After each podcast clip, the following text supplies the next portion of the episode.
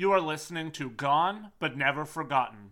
Our topics can include, but are not limited to, murder, sexual assault, graphic and gruesome details, and more. These topics are adult in nature and are not meant for everyone. Listener discretion is advised.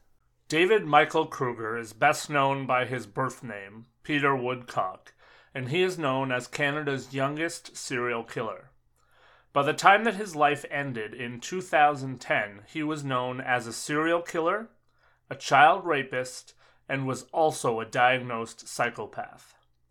Peter is known for crimes that actually took place many, many years apart, as he would initially be incarcerated for three murders of young children in Toronto in the late 1950s.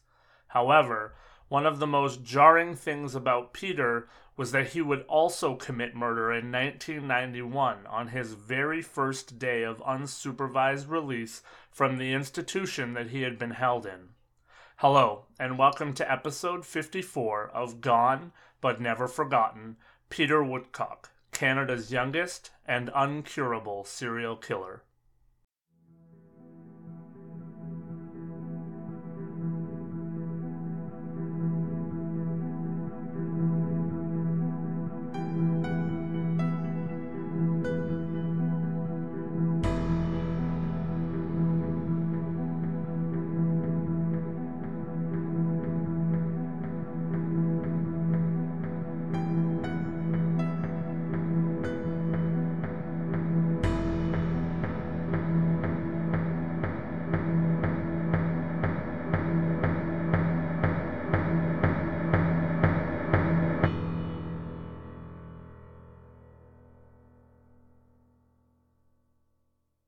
Hello, everyone, and welcome back to GBNF. This week I will be flying solo. Last week we covered the 1971 riot inside of Kingston Penitentiary, and in our reaction video for our patrons, we got into the conversation about the death penalty in Canada and the way that people that do things to children are the worst of the worst. And as I put it, they should not be allowed to have even a chance at being released back into the public at all. So this week, I figured that we would back that up by sharing a harrowing tale of a man who was a serial killer and a rapist of children, and who was allowed to see the light of day on the outside again, only to prove to be, as the title of this episode says, uncurable. You can pick your own narrative when you're putting these shows together, what can I say? I wanted to drive my point home and show just how disgusting someone can be that brings harm in any way to children. These cases that cover anything with children are very difficult. It makes for an even more sad episode than usual. As Julie put it in our last reaction episode, even criminals have a code that they live by, and they too view people like Peter Woodcock as the true and ultimate scum of the earth. I dare anyone to disagree with us when we get to the end of this case.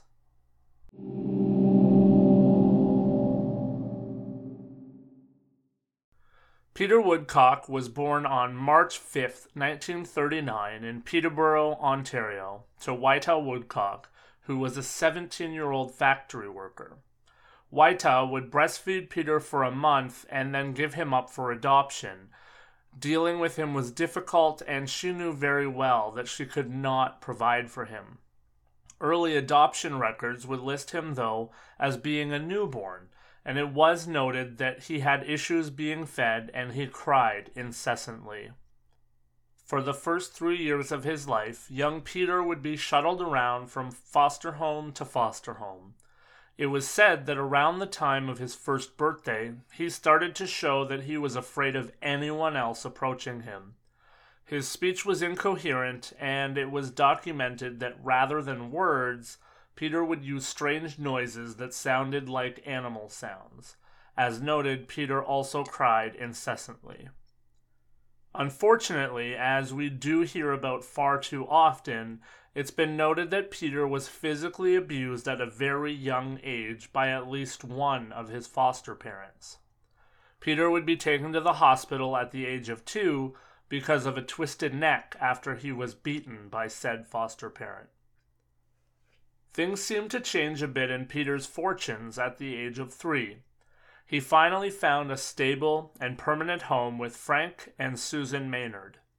Frank and Susan were a wealthy couple that lived in the Yonge Street and Lawrence Avenue area of Toronto. They spent a lot of money trying to help Peter out. They paid for therapists, private schools, expensive bikes, and toys for young Peter trying to help him adjust and trying to help him to overcome the issues that he had already been through in his very young life. By the age of five, it was said that Peter would finally stop crying when people approached him. However, it was noted that he was still described by anyone that knew him as a small and strange boy. It was also said that he generally did not get along well with other people. I want to pause for a quick moment here to remind everyone that Peter's young life is taking place in the 1940s. Times, as we often say here on the show, were very different.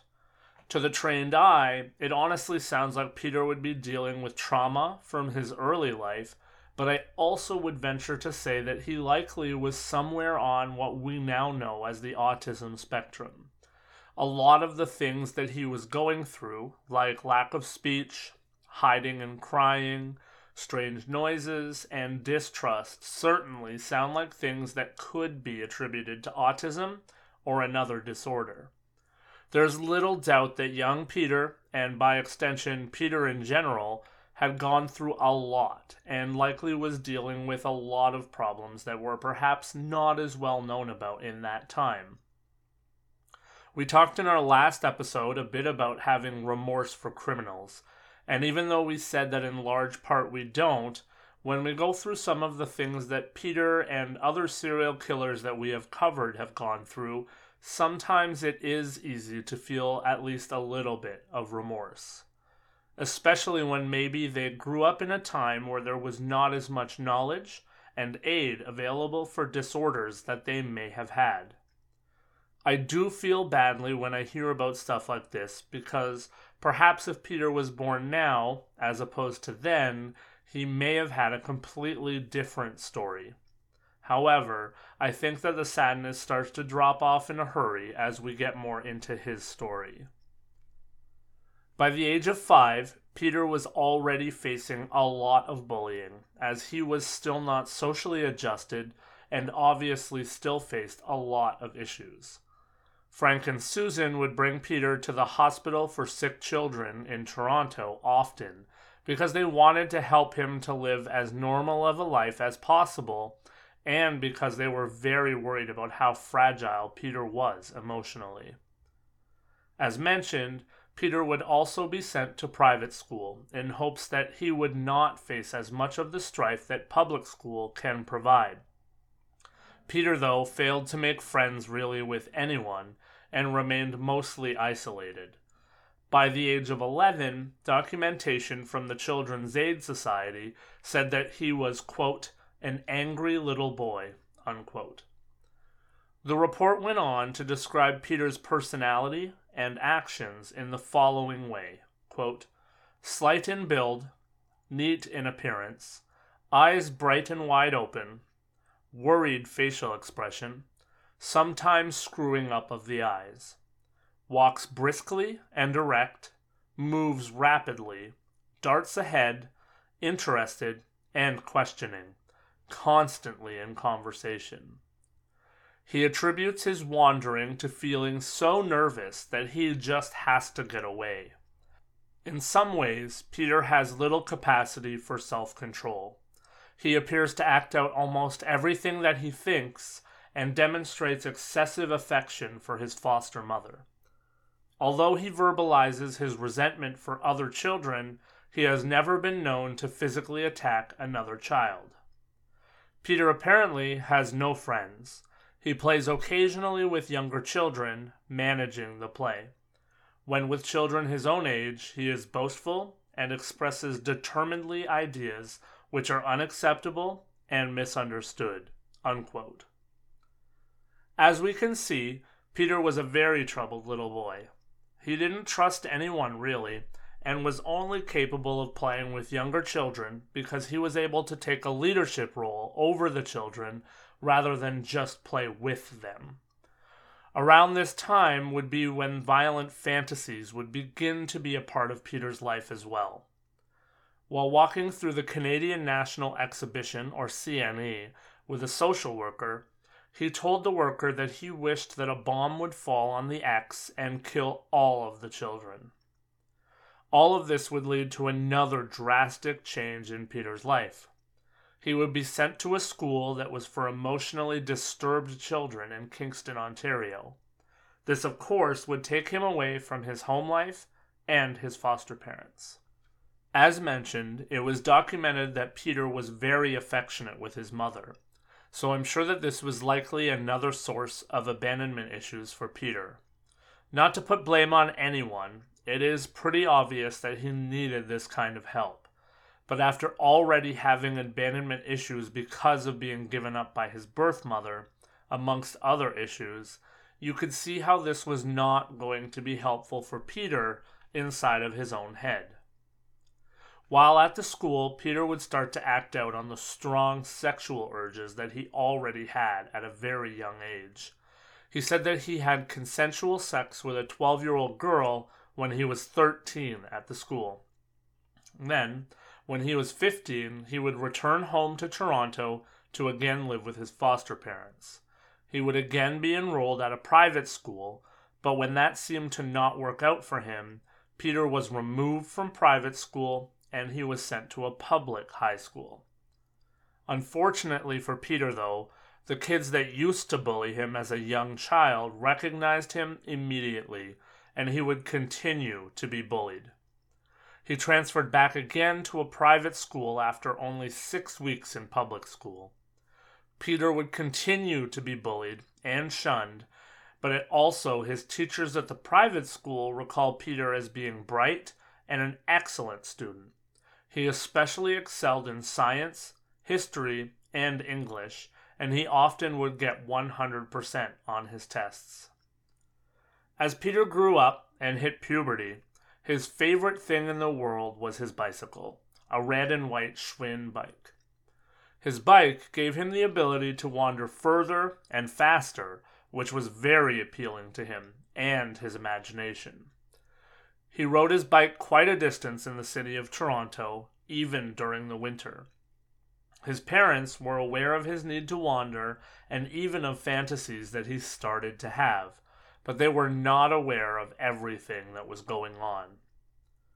The fantasy that his parents were aware of was that he was the leader of a bicycle gang of 500 invisible boys that he called the Winchester Heights Gang. What they were not aware of, however, was the fact that he was sexually assaulting children as he was wandering the city on his bike. Peter had become enthralled with the human body. He had multiple books at home that he would study and those would feed into his sexual desires, which were getting darker and darker every day.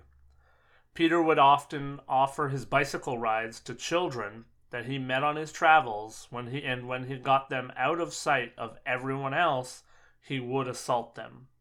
He would choke them unconscious and undress them. At times, he would simply look at them or play doctor with them while they were unconscious and other times he would sexually assault them. This is the kind of thing that we talk about with our children as parents at length. You never know how you will come across someone that cannot be trusted, and you certainly never know who they will be. All you can do is be safe. Oftentimes, the people that do the most damage to others are very good at pretending to be soft and innocent. Just a simple bike ride led to many children likely having emotional trauma that would last them a lifetime. On September 15, 1956, though, Peter escalated in a very dark way. He was riding his bike around the grounds at Exhibition Place when he came across a seven year old boy by the name of Wayne Mallette.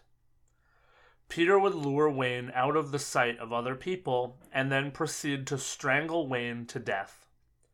Wayne's body would be found early the next morning on September 16th.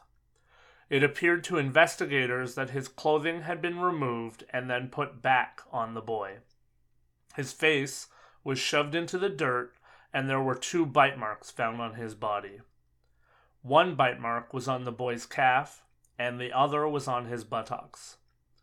There was, however, no evidence of rape. Pennies were found scattered all around the body of Wayne, and there were also there was also excrement found beside Wayne's body. When Peter was leaving the scene of the crime, he actually spoke with a security guard and told him that he had seen someone that looked similar to himself running away from the area. Police would initially arrest and interrogate another boy, Ron Moffat, for the crime. They questioned and interrogated Ron so relentlessly that Ron actually confessed to the murder. At the time, Ron was 14. A huge part of the problem with the case against Ron was that there were multiple people that corroborated that he was actually at a movie theater before, during, and after the murder of Wayne. Nonetheless, Ron would be found guilty and sentenced to youth detention. This is crazy to me, and I'm sure to many of you as well. We're again back to that difference in time. Nowadays, police could eliminate suspects and perhaps even find out who murdered young Wayne by the bite marks or by the, de- the defecation that was left at the scene of the crime. However, back then, as we've sadly seen far too many times on this podcast already, police latched onto a suspect and ran with it. It's very much like the Lynn Harper and Stephen Truscott case that we covered in episode 49, where the police just seemed to believe that they had the right person regardless of what the evidence said. In that episode, we hypothesized that maybe it was because it was on the Canadian Forces Base, but obviously it happened a lot more than just there. Unfortunately, in this case, for sure, because of that determination, more children were going to lose their lives.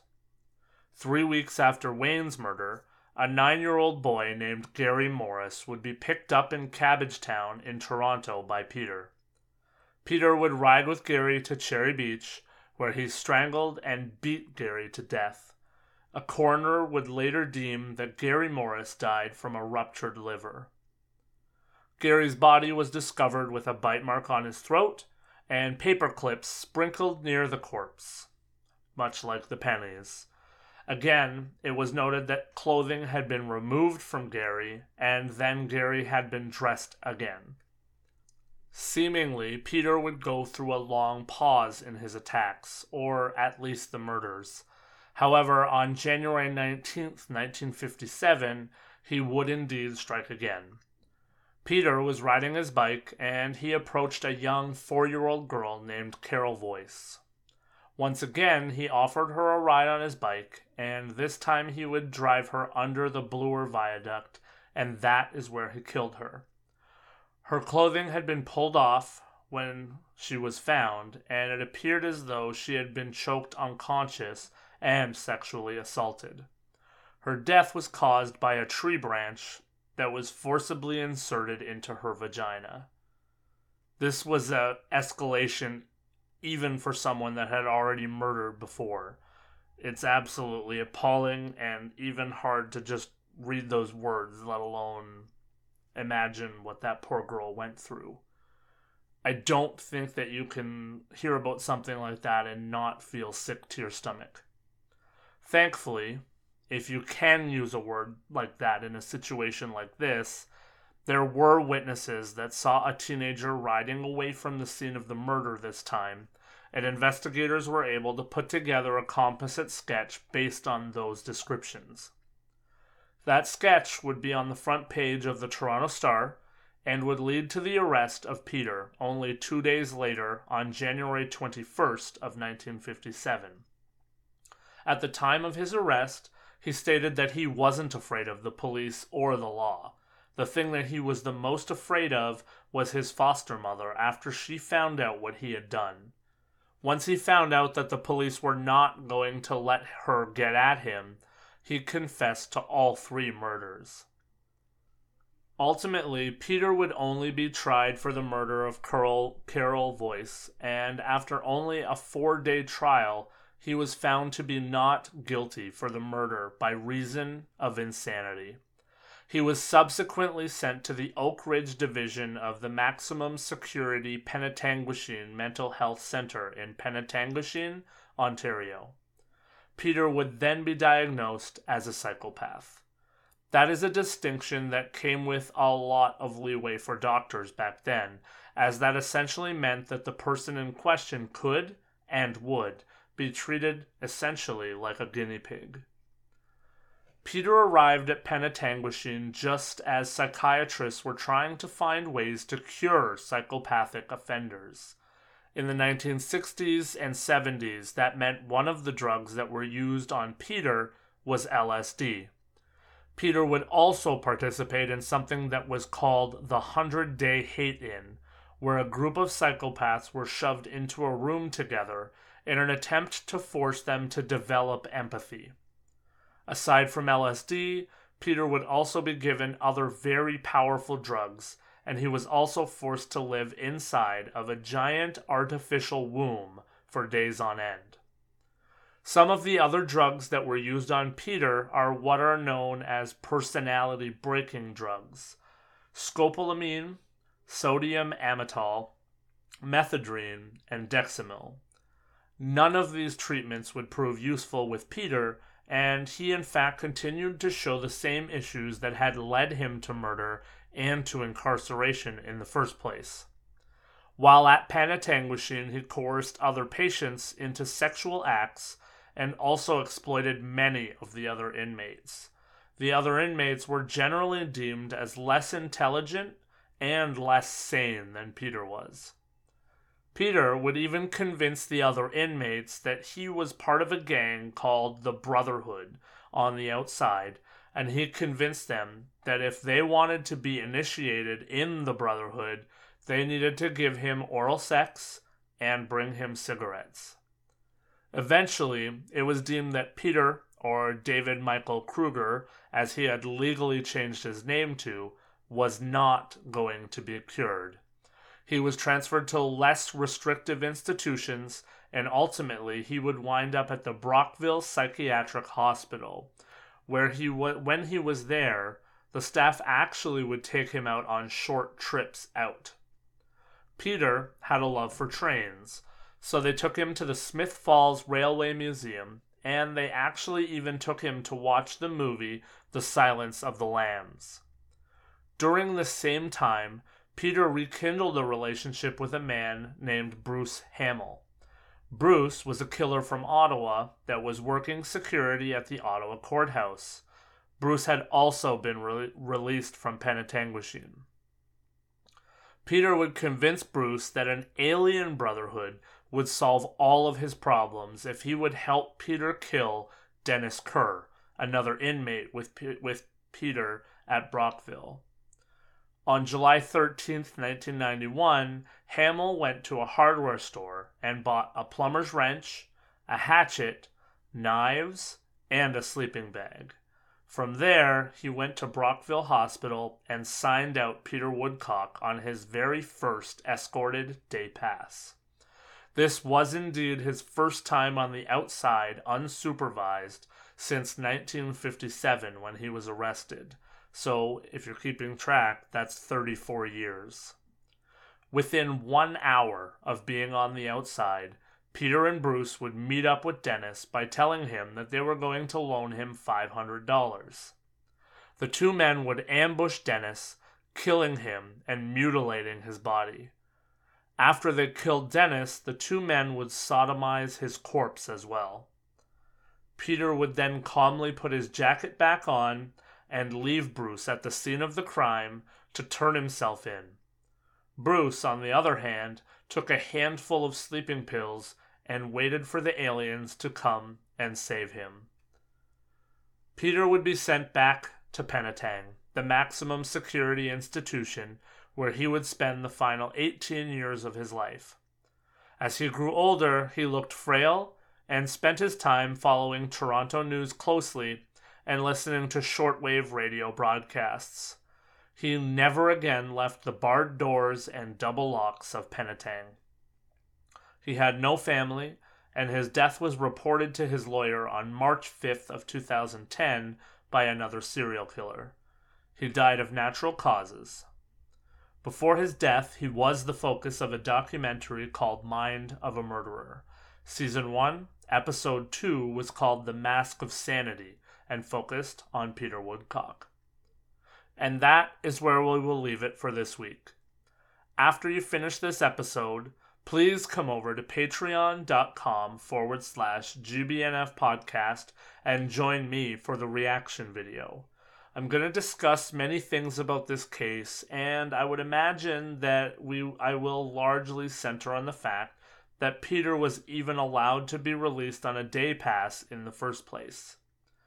There certainly were a lot of warning signs pertaining to Peter Woodcock, and it's worth noting that he estimated that he had sexually assaulted 100 children before he started to murder. I imagine the reaction video will be another good one like last week. Remember that you can check out our reaction videos by signing up on Patreon to any of our tiers. You can sign up as a listener for $1.50 a month. You can be a supporter for $3 per month, an obsessor for $7 per month, or a partner for $10 a month. There are many other perks for each level, but I think that four reaction videos a month is already well worth that price of admission. So join us over there, show some support for the podcast that you love, and get a bunch more content. Until next week, be better and don't forget to come back for the next episode of Gone But Never Forgotten.